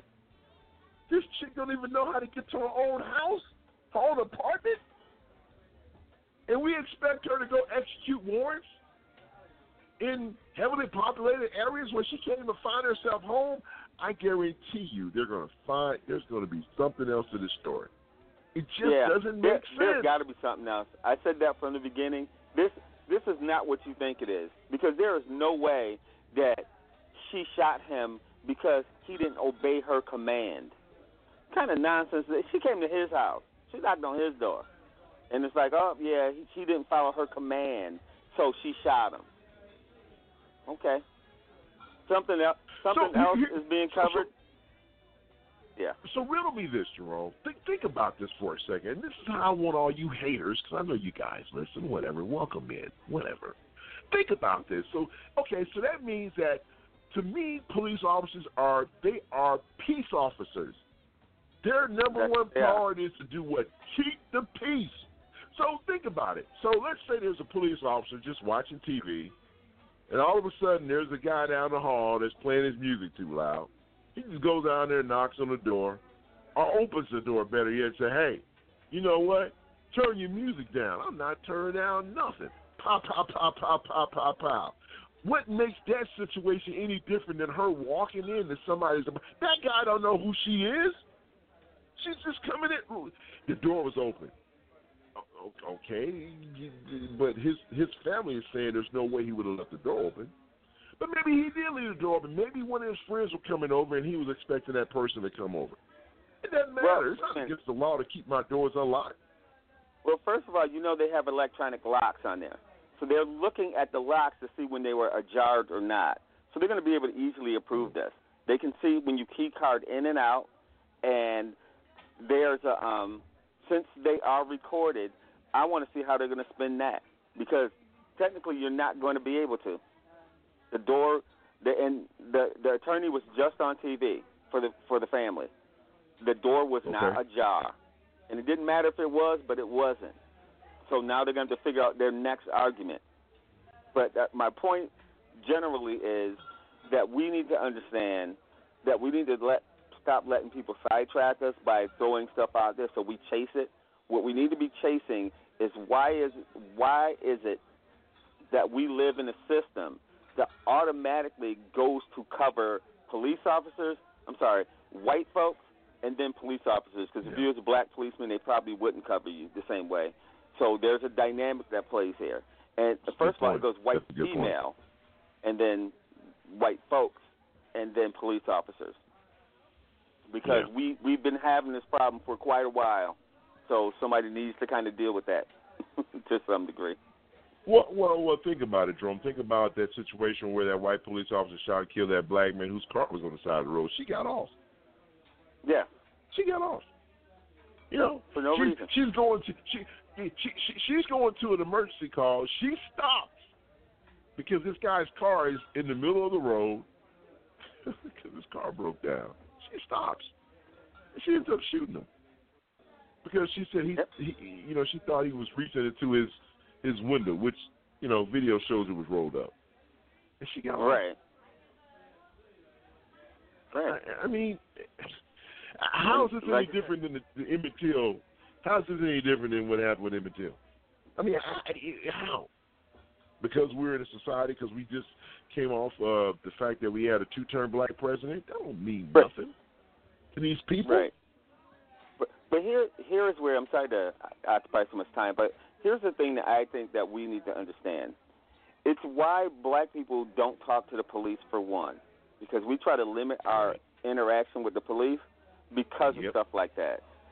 So when you start Yep. asking the questions, and you know we've been on on this show quite a few times where I would hear um, other people on the show say stuff like they should have, or they, you know, like they should have talked to the police. Yep. If you ain't do nothing, why didn't you put your hands up?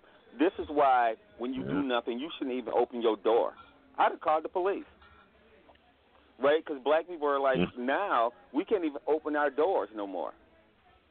So when when something happens to somebody on the side of the road and the black person looks at them and keep going, don't go back trying to arrest them saying, "How come you didn't stop?"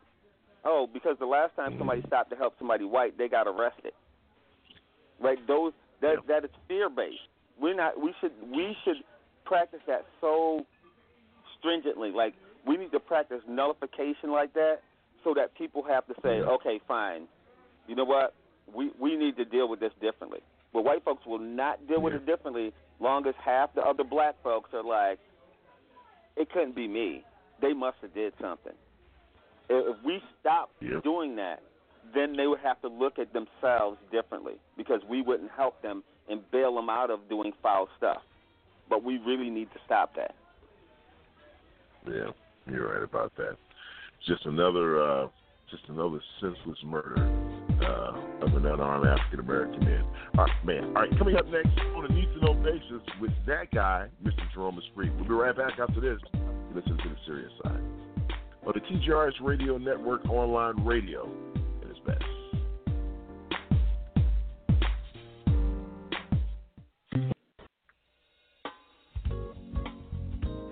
Humanity has gotten one step closer toward running a sub two hour marathon. NPR's Eyder Peralta reports that Kenyan Eliud Kipchoge has broken the world marathon record in Berlin. Eliud Kipchoge smiled as he ran under the Brandenburg Gate. He knew then that he was about to shatter the marathon record set by his Kenyan compatriot. His country watched on national television. This will be the first sub 202 clocking, and by a monstrous margin, he is going to break the world record. He comes towards the line, raises a sprint on those magical legs, and at last the world record is his. Kipchoge, who is considered the best distance runner in the world, has made no secret he wants to be the first human to run 26.2 miles in under two hours. Today, he ran that distance in 2 hours, 1 minute, and 49 seconds. Eyder Peralta, NPR News, Nairobi. A member of the Russian protest group Pussy Riot is in Berlin. German media say Peter Verzilov was taken there this weekend on a special medical flight. He is suspected of being poisoned.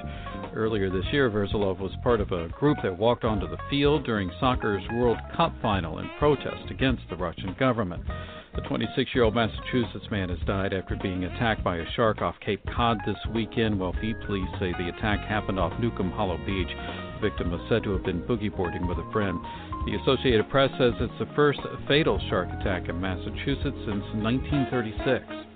I'm Giles Snyder, NPR News.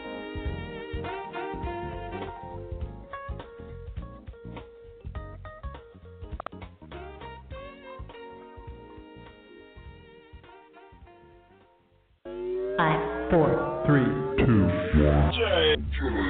The First Lady dazzles on election night in a Tell me, what do you want me to do? pledge allegiance You want me to take you to the flag of the United States of America.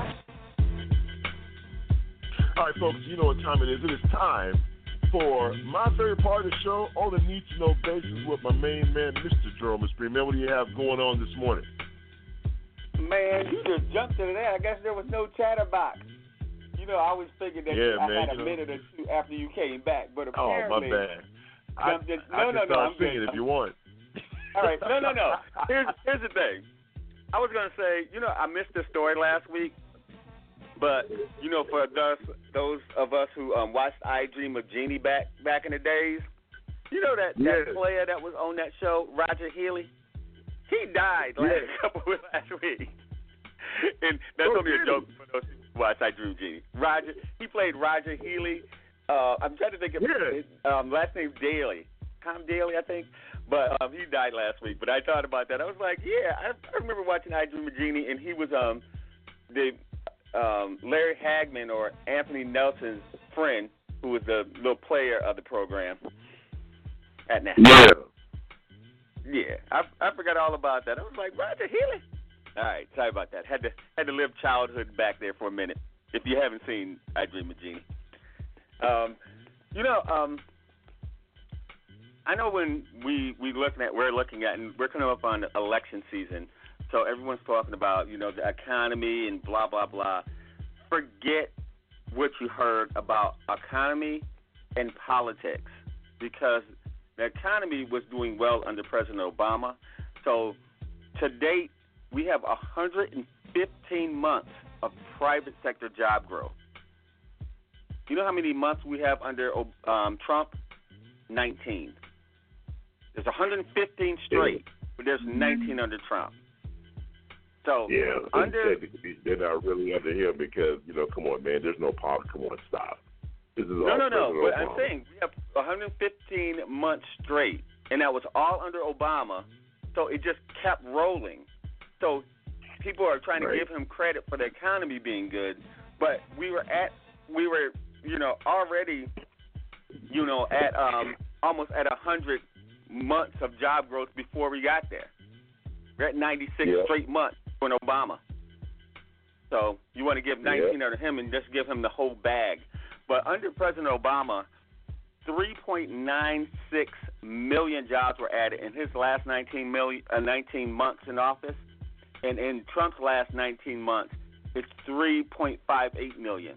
President Obama averaged 208,400 jobs per month under his watch, and Trump is at 188,600.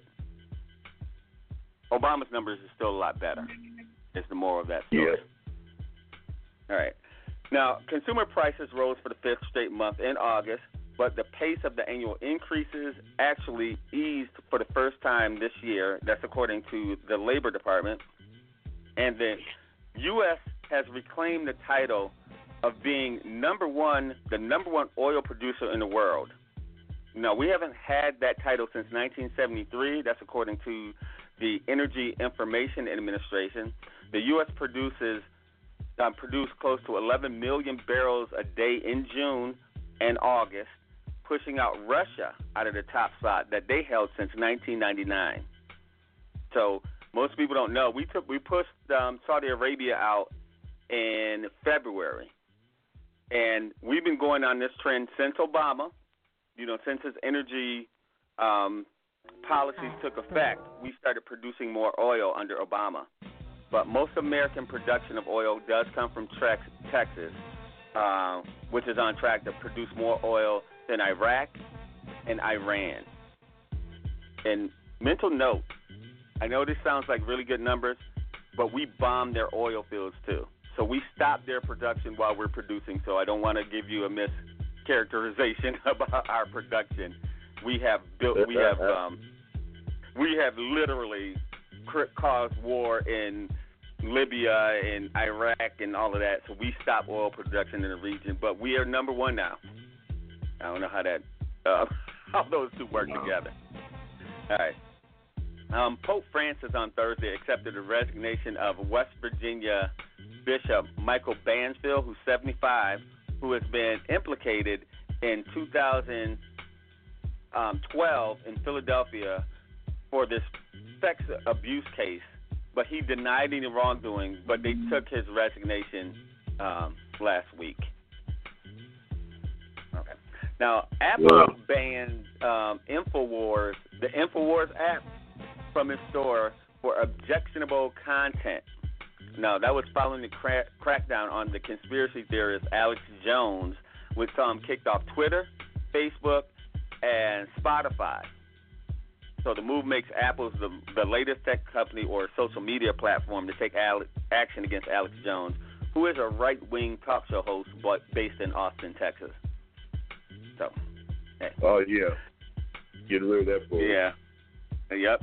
Um, Nike's online sale has has increased 31% in the wake of the Just Do It advertising campaign featuring Colin That's Kaepernick. good to hear. Yes. Yes. Yes. And their stock is at historic highs. It dipped for a second. Now it's back up. I wanted to go down some more so I can buy some because their stock is high. but they're at record numbers now for their stock. I was like, on, everybody money. get in. Come on, big money. Yeah, you know, I was like, uh, I'm gonna hold off. I'm gonna let them get down to about fifteen dollars. No, I'm just joking. their, their stock is You've been waiting for a somewhere. long Um, time. yeah, exactly. That was.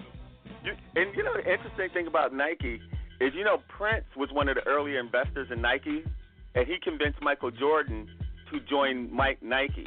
So before the, you know, who got rich, the Oh, Prince really? estate has that Nike shares. They have a ton of it, but Prince had a lump- bunch of Nike shares.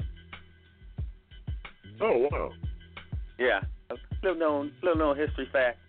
Prince is the person who was benefiting from that. Now, First Lady Michelle Obama, and I said that correctly. This is not you're not listening to uh, anything in the archive. First Lady Michelle Obama has completed her memoirs, Becoming. Um, it is set to hit shelves on November 13th, which is the same day that she'll kick off her 10-date um, book tour in Chicago. The tour will continue across America um, through the holiday season, including Los Angeles, Washington, D.C., Boston, Philadelphia, New York, Detroit, Denver, San Francisco, and the final stop is Dallas. They should change that to Houston now. That's a whole nother story. Um, this Uh-oh. fall, she said, I'd like to share that fuller story with all of you on my book tour.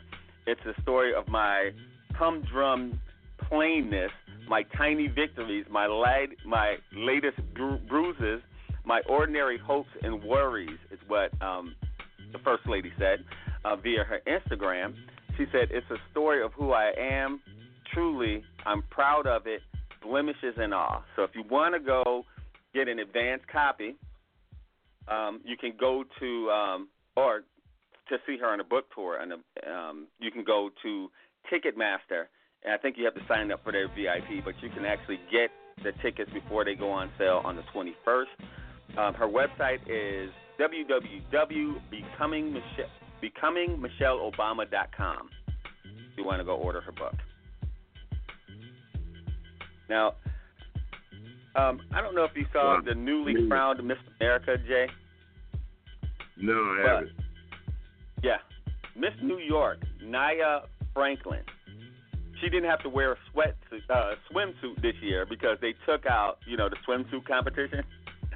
And so this is um she's the first Miss America crown, or Miss New York crowned um, since New York has won that three years in a row from 2013, 14, and 15. So she is now um, I guess I, I don't know how to put this, but she's made comments about how happy she was to not um, have to do the swimsuit and how all, all the other folks were. Um, there's been controversy from Gretchen Carlson, Carlson um, and it was like a slight revolt behind the scenes um, because Gretchen Carlson, the national chairwoman, and CEO Regina Hopper um, ended up resigning. But there's some dirt going on. I guess Gretchen Carlson was pretty mean to the women, and and um, um, I can't think of what the other stories were, but apparently there's some controversy going. So some of the the last year's winner kept saying how mean Gretchen Carlson was, and they actually kind of made some official former complaints. But it just came out as this year's competition came. So anyway, Nia Franklin won fifty thousand dollars, um, and she is Miss America. By the way, her controversy is she's only lived in New York State for a year. She's from North Carolina, but that's a whole nother story. I ain't getting into getting into that part. But there's some complaints about her. Now, now Huh. Hawaii's Good. Hawaii's last princess is 91, she loses the right to control her $215 million fortune as she was ruled un- men- mentally unfit to be in charge of her finances after a stroke left her impaired.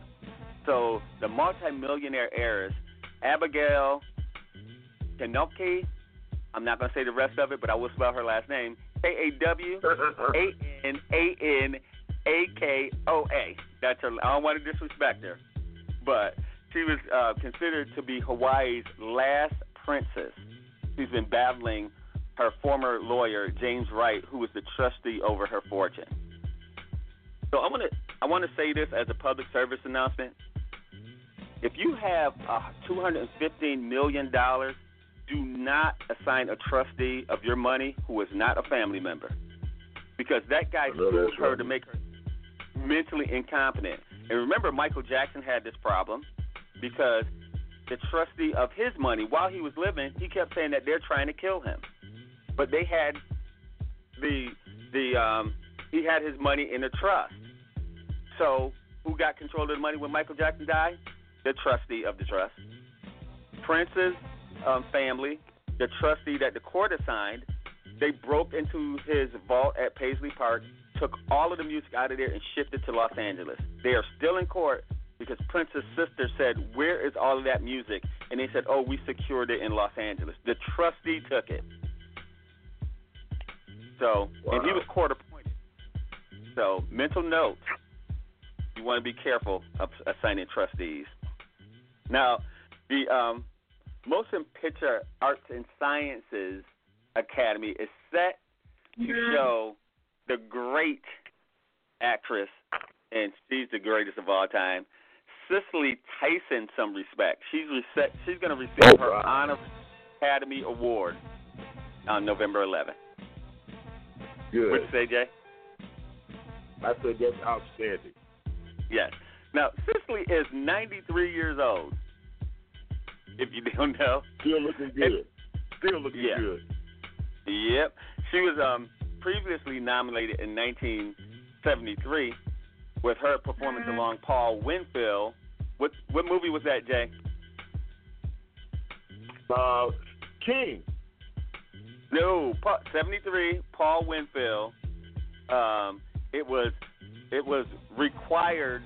Um, you know, when when there was only three stations before cable in the 80s, we Oh, actually watched three stations. So I'm gonna go with you. It is Sounder. Sounder. You remember that movie? It was. I was. Yeah, I was thinking. You know, I was thinking it was Sounder, but I'm like, yeah, I'm thinking about the the. one- Okay, you're right. You're right. I remember that. Okay. I forgot Paul Winfield I was was getting to say that next. Yeah, because they were he was in King la- later on, but he she also played in Roots and uh, in the autobiography of Miss Jane Pig- Pigman. um, everybody knows that one. She was in Hoodlum Yeah. and Grease Lightning with Richard Pryor, and many more.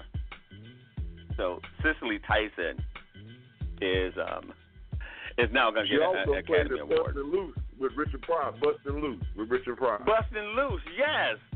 That's a Grease Lightning. Remember I think She was in Grease Lightning. It was Bustin' Loose. Good Yeah. there, Jay. Because, you know, that's when she had the school children. He was driving the bus. Grease Lightning was the auto Yeah, racer. that's right. The black race car driver. Yeah, so it was Bustin' Loose. There you go. And, and, of course, for you young kids, she was in a couple of Tyler Perry movies uh, a little later on. She was actually at Aretha Oh, yeah. Franklin's funeral. Um, Yep. I guess she was near Whoopi Goldberg and probably Tyler Perry, I think. But she was at I Aretha thought she was on the front row. I may have been wrong. Oh, I was thought she was on the front row, but I may be. I thought so. Yeah, I remember her there. I can't remember how what the order was because it kept flashing everybody around. All right, so the story that I alluded to earlier, CBS chairman and CEO Les Moonves aggressively tried to damage Janet Jackson's career um, after the 2004 World. I'm not going to call it a wardrobe malfunction. After Justin Timberlake ripped her clothes off, and in a scathing account, sources who spoke on a condition of anonymity painted Moonves uh, Moonves as a nasty businessman bent on re- inflicting revenge on Janet Jackson after that Super Bowl halftime show. Now, CBS was slapped with $550,000 fine by the FCC, and according to sources, Moonves didn't think that the wardrobe that it was a wardrobe malfunction, but instead an intentional act to drum up controversy. Now this is racism because if you think Janet Jackson needs to show her butt to get attention, you have a problem with black people. That that's crazy that you think that she would be nude to get controversy. Not Janet Jackson. Now, again, we just talked about this. We shouldn't have to vouch for the character of people when you do something wrong, but he thought that she did it on purpose. So he went on to ban Janet Jackson from the Grammys that year, and then, um, well, he he banished him and her and Justin Timberlake, but Timberlake escaped punishment um, because he tearfully apologized, is what they said. So J- Jackson became a target of Moonves um, because he didn't. He thought she wasn't repentant enough. He wanted her to cry and do all of that other stuff. So again, Justin Timberlake did that to Janet. So if Busta Rhymes would have did that to Shania Twain, then technically y'all would be on Busta. But anyway, he ordered VH1, MTV, and all Viacom-owned radio stations to stop playing Jackson's music and music videos, which hurt her sales that year. Even seven years after that Super Bowl situation, Moonves had to had an axe to grind when Jackson got that Simon and Schuster book deal, which CBS owned. He was reportedly pissed at her um, True You Journey to Find Love, uh, Finding and Loving Yourself. Um, he said it Right. slipped through and got a deal on his watch. He said, How the F did that slip through? And um, he uh, also told others that heads would roll as a result of it. So he is dealing with his own um, karma right now because he's engaged in sexual relationships with four of the seven women who allegedly, uh, who alleged that they were punished uh, by him, but he's saying it was consensual sex when he forced himself on some other women. So CBS Corporation announced shortly that he had been forced to step down and that his 120 million dollar severance package was on hold, out, you know, um, pending the outcome of two investigations. But again, if you wonder why you haven't seen Janet Jackson in a while, it was one man controlling all of that stuff. Radio station play, MTV, VH1, all of them. All of Viacom. So BET is owned by Viacom as well. She's back. I just saw, What I you just saw her, her latest video. She's back. I just saw her latest video. Beautiful. Yeah, nice. and I'm glad this guy is gone. Because even if she's back, she still wasn't getting the radio play and the air spins because he was stopping them from doing it. So even when she came back the last time, you still didn't hear much of Janet Jackson. But we know now that he was working behind the scenes to stop her. So this is what systemic racism is when you um, listen to this show and we talk about it. Your your Yep. poster child is this guy Moonves from CBS. And don't say because he married Jackie, uh, whatever her name, um, on the talk that he wasn't racist. Because obviously he was. All right, now Trump planned a trip to Ireland. Um, his his he his planned trip to Ireland was canceled um, because they threatened protests. So he put off his overseas visit to his own golf course. He was planning on visiting Ireland just to visit his own golf course. That guy need to go down for um, the emoluments clause. He's making too much money off of being president, and um, we need somebody needs to say something about that.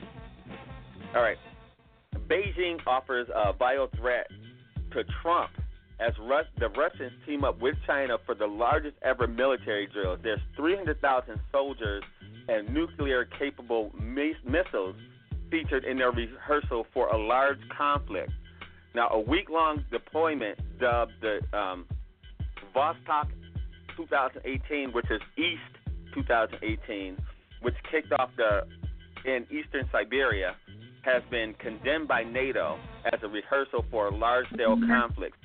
Remember this day, as we keep talking about the Russian investigation, that Russia and China is teaming up doing military drills while Trump is defending Russia. And NATO is throwing up, you know, red flags. Now, a teacher, this kind of goes along with our program, but a teacher loses her job after posting a racist Facebook um, comment about Colin Kaepernick. There was a math teacher in Louisiana, Valerie um, uh, Scogan. She sparked outrage. She's in Slidell, Texas. If you've ever been to Slidell, shout out to my folks in Louisiana, but not in Slidell. Um, she when she put up screenshots of her post about um, Colin Kaepernick's "Just Do It" um, campaign, and um, yeah. the students and the parents complained, and they they did fire her. So, you know, again, I don't know why people, like we said before, think that they can just show their butt just because they're black. I can say and do anything I want. Wasn't gonna happen.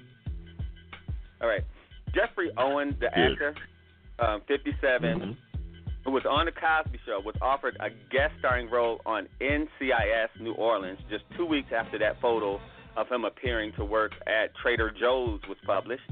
Um, he also booked a 10 episode gig on Have and Have Nots. Um, Owens will play a, a commander called uh, um, a character called Commander Adams um, on the sixth episode of NCIS in New Orleans, which will air in late October.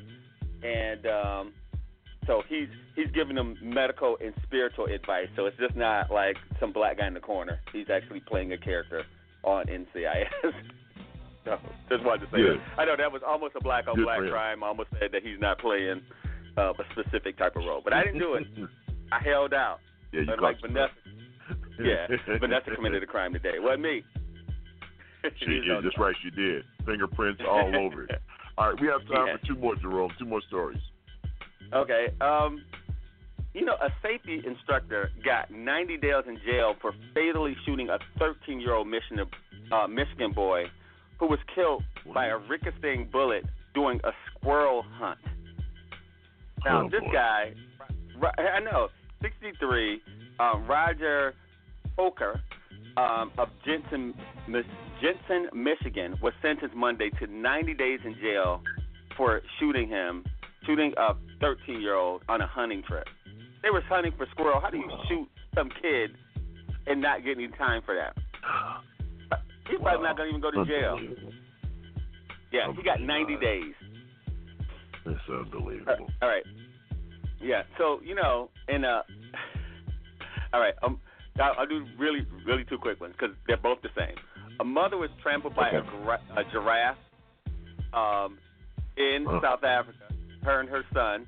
And a Minnesota doctor was severely mauled by two grizzly bears while hiking with friends in Wyoming, the Montana-Wyoming border. Um, so he was just hiking with friends and he got jumped, but he was severely injured, severe injuries to his upper body. He did live. What? Okay. Again, you might want to stop playing around with wild animals. Just want, I just want to say Yep. that. You know, go to zoo and be like, oh, he's my friend. I think he likes me. He don't like me. say that. and on that it. note, okay. I just, I just wanted to do that public service announcement. You don't Well, like that's a good public service announcement to put out, Jerome. Okay. Well, it's time for final thoughts, and it's just me and my guy. So, final thoughts, Jerome. Final thoughts. Okay, you know, I try not to end on a disgusting, you know, no, on um, on the show, but this week in court, a man who um, urinated on the side of a building had um, an offense of littering conviction overturned in in Oregon, like in Oregon Court of Appeals, including that just him going to bathroom outside did not count as garbage. So if you go to bathroom outside, outside you are not going to be arrested. Now, in New York State, we have um, health code violations against that kind of stuff. But in Oregon, you won't be arrested for um, um, littering conviction. I just wanted to say that as a public service announcement for the people in Oregon. You can go to the bathroom outside. And uh, that's all I got. I know, you know, we've had a serious show today, but I cannot stress how important it is to know that our expectations, the reason I do some of these news stories is because I want you to see that this stuff is happening in this country and don't act like everything's a shocking um, shocking to your system. We need to know what's going on so we can act accordingly. So there you have it. Everybody have a good week, and my bad for bringing the show down. you never bring the show down, my friend. You always bring it up.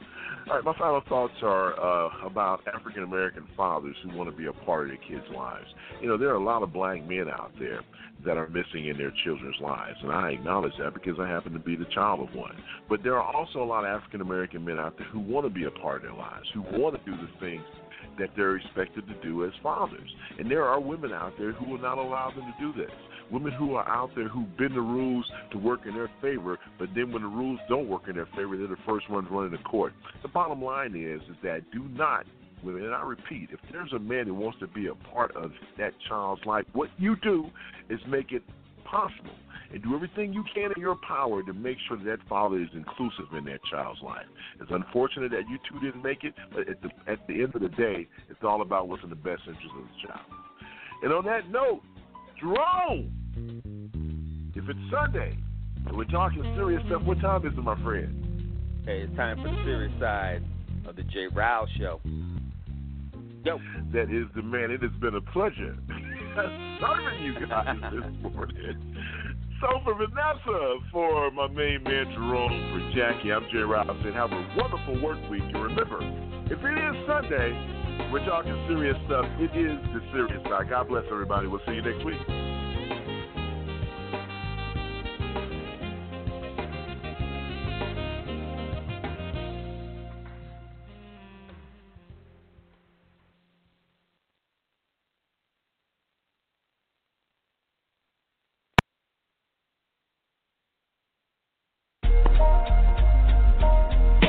You are listening to the TJRS Radio Network. Network.